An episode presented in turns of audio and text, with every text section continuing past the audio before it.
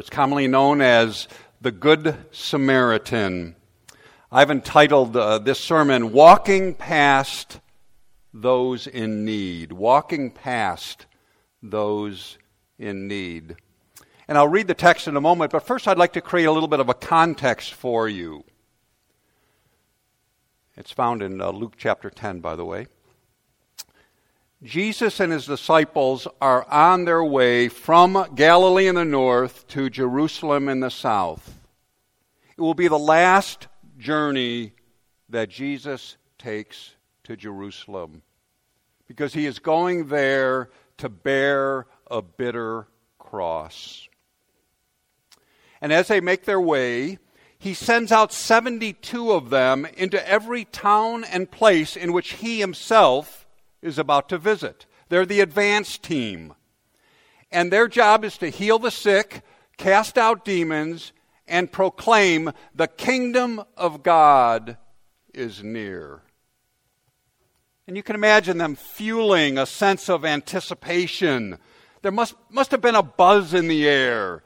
God's rule and reign is about to break in. The king is about to arrive. The kingdom of God is near. The 72 return to Jesus, and they are overwhelmed at what they experienced. They said, Lord, even the demons, even the demons are subject to us in your name. And Jesus said, Yes, I saw Satan fall like lightning from heaven. Indeed, the kingdom of God was breaking in, overwhelming the domain of the devil. But then Jesus tells them, somewhat surprisingly, uh, don't be too excited about the authority that you've been given in Jesus' name. No, rather, rather rejoice that your names are written in heaven. Hmm. Rejoice that your names are written in heaven. The Old Testament, the, the prophets and the Psalms, they actually talk about three books with names in them. The first one are the book of the names of those who belong to Israel. We have all these genealogies that you keep running into, right, in the Old Testament. They are the official registries of those who are included in Israel, God's chosen people. The second book, containing the days of our lives, for God has ordained the number of our days, hasn't He? You're all familiar with Psalm 139 16. Your eyes, God, saw my unformed substance. In your book were written, every one of them, the days that were formed for me, when as yet there were none of them. But there's a third book. It's a third book. It's the book of everlasting life. Ezekiel, Daniel, Isaiah, and the Psalms all describe this book. And in the book of Revelation, it's called the Lamb's Book of Life. Which brings us to our text and to the question that this legal expert is asking What must I do to inherit eternal life? How do I get my name in the book of everlasting life? That's the question that spurs on this parable. Look at with me at Luke chapter 10, verse 25. And behold, a lawyer stood up to put him to the test, saying, Teacher, what shall I do to inherit eternal life? He said to him, What is written in the law? How do you read it? And the lawyer answers, You shall love the Lord your God with all your heart, and with all your soul, with all your strength, and with all your mind, and your neighbor as yourself. And he, Jesus, said to him, You have answered correctly. Do this, and you will live. But he, desiring to justify himself, said to Jesus, And who is my neighbor? Jesus replied, A man was going down from Jerusalem to Jericho, and he fell among robbers who stripped him and beat him and departed, leaving him half dead. Now, by chance, a priest was going down that road, and when he saw him, he passed by on the other side. So, likewise, a Levite, when he came to the place and saw him, he passed by on the other side. But a Samaritan, as he journeyed, came to where he was, and when he saw him, he had compassion.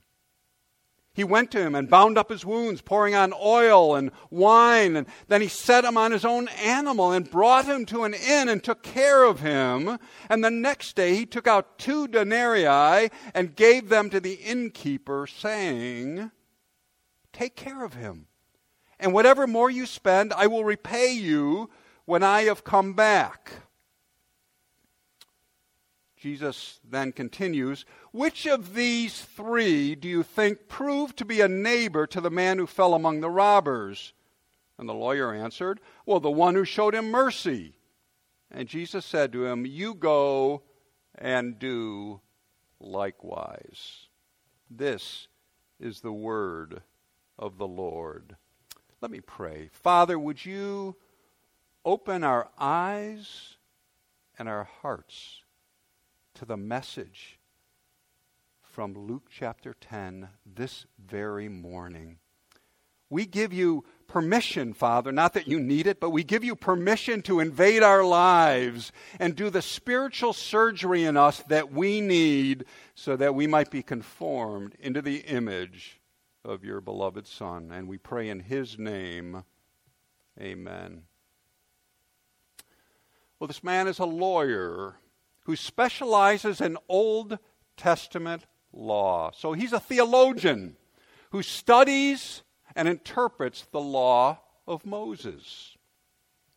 The text tells us that he is testing Jesus. Maybe he's trying to show off how smart he is. Or maybe he's trying to embarrass Jesus with a really tough question. Uh, but perhaps below that, there is actually a sincere desire to know the answer to this question How might I inherit eternal life? I mean, after all, it's one of the most important questions anyone could ask. In fact, perhaps you are asking that question this morning.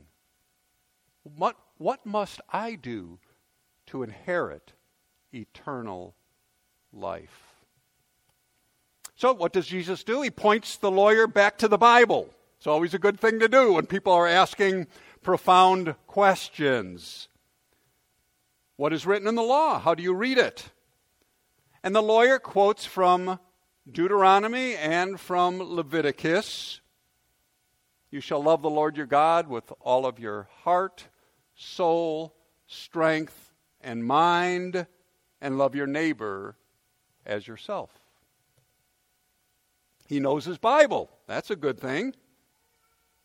The two great commandments.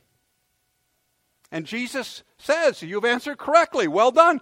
Do this, and you will have eternal life. Some ways, that ought to be the end of the story right?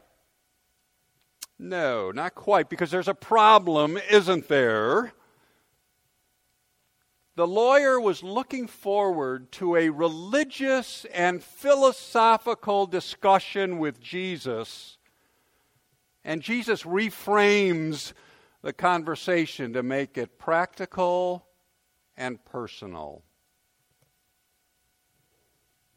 You want eternal life? No problem. Just love God with all your heart, soul, strength, and mind, and your neighbor as yourself. But of course, there is a problem. Who can fully live this out? Who can do it? No one. And so, what does a lawyer do? He tries to squirm his way out. Right? Desiring to justify himself, he asks another philosophical question. Well, Jesus, who is my neighbor? He wants to get into a definitional debate. Jesus answers with a story. A parable about a man traveling from Jerusalem to Jericho. About 17 miles from Jerusalem to Jericho, but it's a rugged, rugged, tough journey. There's actually a decline or an incline, depending which way you're going, of 3,300 feet. And it's through this barren wilderness. And it's dangerous. I mean, the people hearing Jesus' parable, they would know exactly what he's talking about. Many of them would have traveled that road. And many of them, as they start off on that journey, would be nervous because of the, the experiences that others have had of being attacked by robbers. So this man in the parable is savaged by robbers and left half dead. A bit later come three travelers, two religious leaders, a priest and a Levite. Perhaps they've just finished their term of service at the temple, leading the people in the worship of God, and now they're heading home. And of course, they see him and they pass by, cross over to the road, the other side of the road. But let me warn us before we get too self righteous, I can't believe they did that. How many times have you crossed over the road to avoid someone in need? I'm thinking about the homeless person on LaSalle Street or Michigan Avenue. I'm not sure exactly the context here in the Frankfurt area, but you've got people in need. And have there been times when you've crossed over to the other side of the street in order to avoid what could be a problem? Hmm. This third person, a Samaritan, sees him, and verse 33 says, He has compassion. Compassion. And as you know, Samaritans were considered third class people. They were not written in that first book of, of, uh, of the genealogies. No, they are not included in Israel. And he's the last person you'd expect to be the hero in this story. He has compassion. And that was a fundamental problem with the priest and the Levite. They did not have compassion. Perhaps the compassion started to well up in them, but they managed to knock it down. I've been there, done that. I tell you, this study for me personally has been very, very challenging. As, as the, the Word of God and the Spirit of God have been exposing my own heart. When I heard about Trayvon Martin's murder in Florida a few years ago, I'm ashamed to say I felt no compassion for him or his family. It was just another news item to click through. Louise and I live in Chicago proper. We're in the city. And every Monday, tomorrow morning, we will learn about how many people have been shot and or killed in our great city. But it'll just be numbers. It, will just, it, and those numbers tend to numb us, don't they? And we'll just say, oh, kind of shrug and um, kind of tune it all out. Oh, oh. To us, they become distant statistics rather than precious people created in God's image who have been cut down.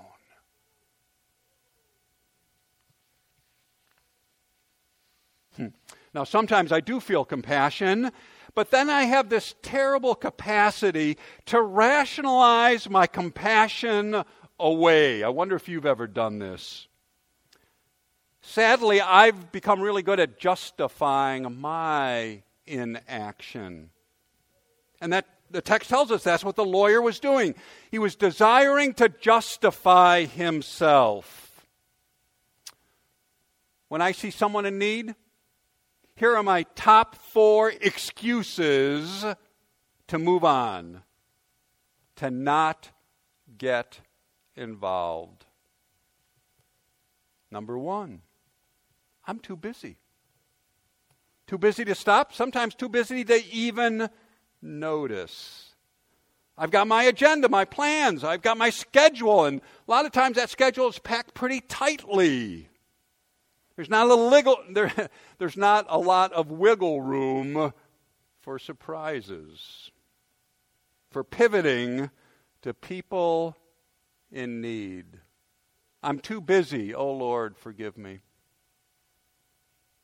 My second excuse fear a lack of courage. It might be dangerous to stop and help someone. Ah, is it a trick? What's the real story here? Is there a scam going on? What's it going to cost me? Fear kicks in. Forgive me, Lord. Third excuse my inadequacy kicks in. I don't know how to help. What if I can't help? What if their problem is so big, so overwhelming, that I don't even know where to begin? What if helping, oh, what if helping means I'm going to be involved in a long term commitment to help somebody? My inadequacy kicks in. Oh, forgive me, Lord. Fourthly, sometimes I find my prejudice kicks in. Well, they're not from my group, and so I feel less compassion and less responsibility. Maybe I think it's their own fault, so they don't deserve my help.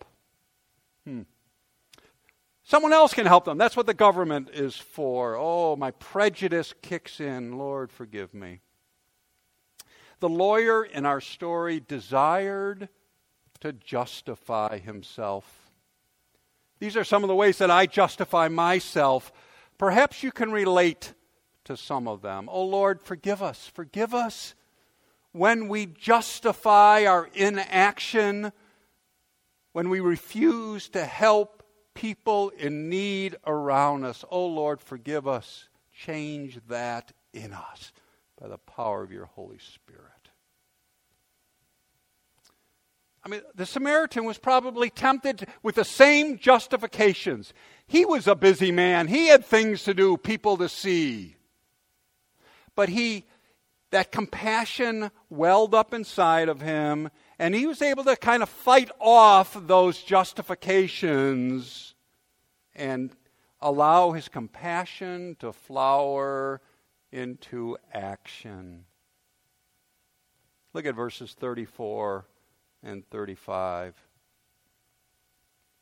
The Samaritan went to him, bound up his wounds pouring on oil and wine. Then he sent him on his own animal and brought him to an inn and took care of him. And the next day he took out two denarii and gave them to the innkeeper, saying, Take care of him, and whatever more you spend, I will repay you when I come back.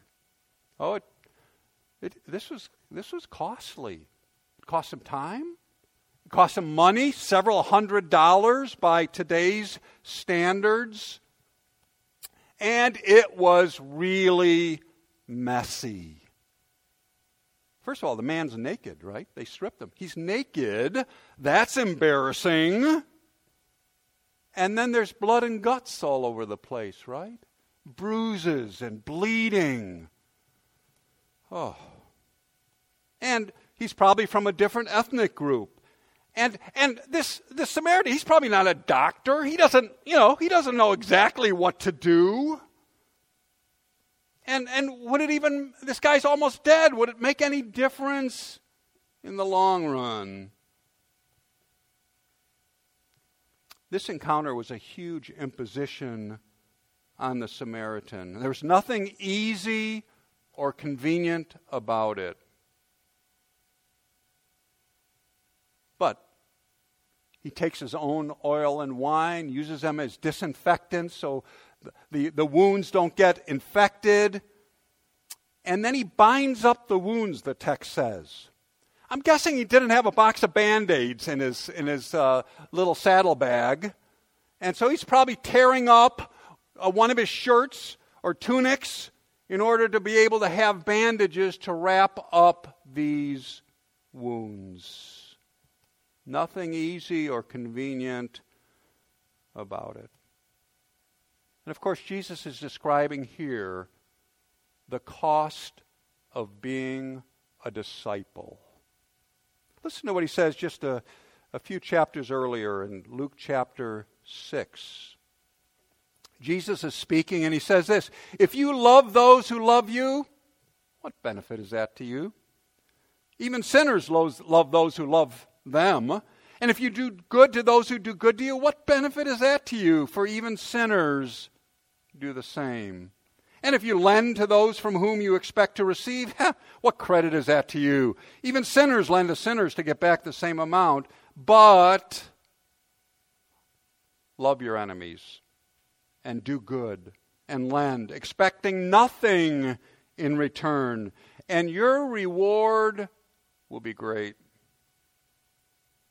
And you will be sons of the Most High, for He is kind to the ungrateful and the evil.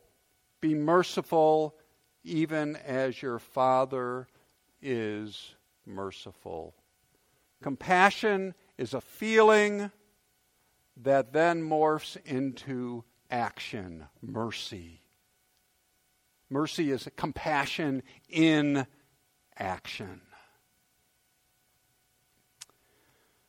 Now, of course, this story is a parable, a simple story to illustrate a moral or spiritual principle. But let me share with you the amazing true story of someone, you've met him already this morning, someone whose compassion compelled him into action. You heard about his family and about his pastoral ministry living in a desperately poor and chaotic country in Asia. But now listen to how this pastor is applying this text to his own life. This is his story, his Good Samaritan story. And note that he's someone who did not allow his inadequacies to prevent him from helping the neediest of the needy. Little three minute video clip. He's going to mention Pastor Ken, one of our staff members. Please.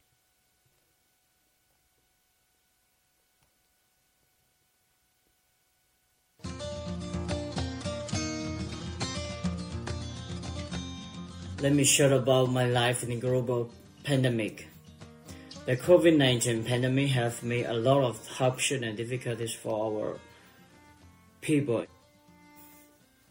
Economy is down, business training is down, and it impacts our people a lot. Parents will lose their job, and no job, no income, and no income, no food. It is really hard for uh, common common parents to feed their children and also to support their children health care and education. God is still good for us even in this pandemic. By his grace through pastor ken i receive hunger the life. I use those farms to distribute uh, fruits for seven villages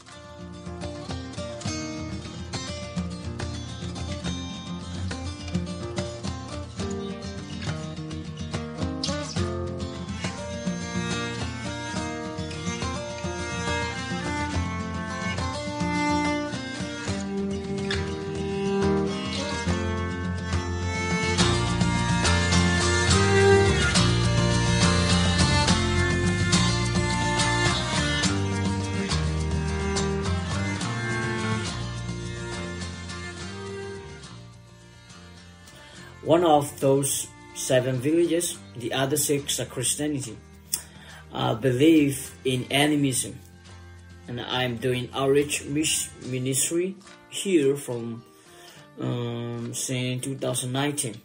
And during the pandemic, as I distribute the, the, the fruits, the physical fruits, I also push on in sharing the gospel. So by grace, the 16 families, this is really grace, by His grace, by His powerful word, became, the 16 families became Christian from enemies. I praise God for He saved those people. That beautiful. What a beautiful example. Amen. Amen. Know, there, we sometimes hear about a false dichotomy about social action and, and gospel proclamation. And here's a beautiful example of the, the perfect marriage of those two things together. 16 families of animistic. They, they believed that, they used to believe that God was in the, in the rocks and the trees and the, and the sun, and now they are following the Lord Jesus Christ in this country that is in the midst of, a, of, of chaotic uh, problems and incredible poverty. Praise be to God. Well, let me conclude. The priest and the Levite failed on two levels. First, they didn't feel compassion for this desperate man. Secondly, they didn't lift a finger to alleviate his suffering. And the point of this parable is to pinch, to pinch the lawyer, but also to pinch us. It's designed to create a personal crisis for the lawyer and for us. Jesus ends the parable by asking a simple but profound question. Verse 36 Which of the three do you think proved to be a neighbor to the man who fell among the robbers? And the answer is obvious the one who showed mercy. And Jesus ends by simply saying, You go and do likewise. Just do it.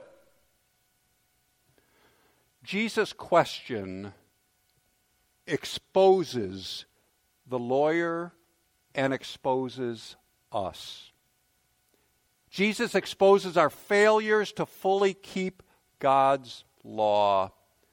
Jesus exposes our failure to show compassion for those in need. Jesus exposes our failures to take action, to show mercy, to alleviate the suffering of people around us. And this text, this text calls for a response. And if you're like me, the response is one of repentance, of owning our failures to care for those in need around us. Will we repent? Will we ask for forgiveness? Will we begin to respond to those in need as Christ faithful followers? There may be some here this morning that are not following Christ. Perhaps you're asking that question what must I do to inherit eternal life? The answer is simple love God with all of your heart, mind, strength, and soul. And love your neighbor as yourself. but of course, who can do it? No one. We all fall short of keeping God's laws and of His glory. It's a little bit like if we were all standing on a beach in California at the edge of the Pacific Ocean, and the challenge was to swim to Japan. And the, the starting gun goes off, and a few of us make it 100 yards, and we're done. Maybe some really good swimmers can make it a couple of miles. Maybe we've got some Olympian swimmers with us, and they can make it 100 miles or 150 miles. It doesn't matter.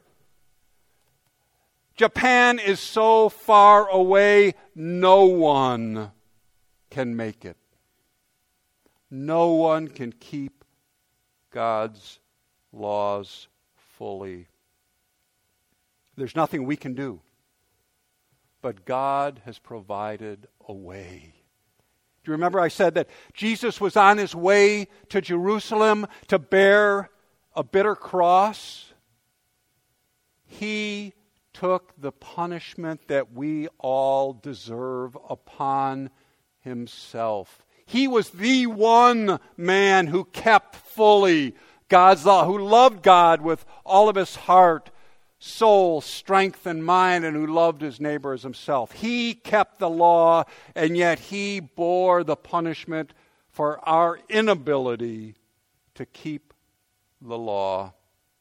God has provided a way for us to be reconciled to God through Christ. And if you have never done that, if you've never come to that point where you've turned from your sin and embraced the cross, embraced the resurrected Christ, I urge you to do that even this morning. Talk to me, talk to one of the leaders in the church. We'd love to help you on that journey. Let's pray. Father, this text does indeed pinch us. It convicts us. Lord, we know that sometimes we are like that Levite, sometimes we are like that priest. Oh, forgive us, Father. And we pray, we pray that you will bring transformation in our lives. We pray that you would take these hearts of stone and make them soft and tender. Make them like your heart, Father. Would you cause compassion to, to rise up within us when we see needs around us? And then would you cause us to have the courage, the love, the faith to step out and minister, love, care for people in need around us. Oh God, would you do it? it? It will take a miracle, Lord, and we are trusting you for that. Through your word, by your Holy Spirit, work these things deeply in us. We ask it, we plead with you in Jesus' name and for his greater glory. Amen. Amen.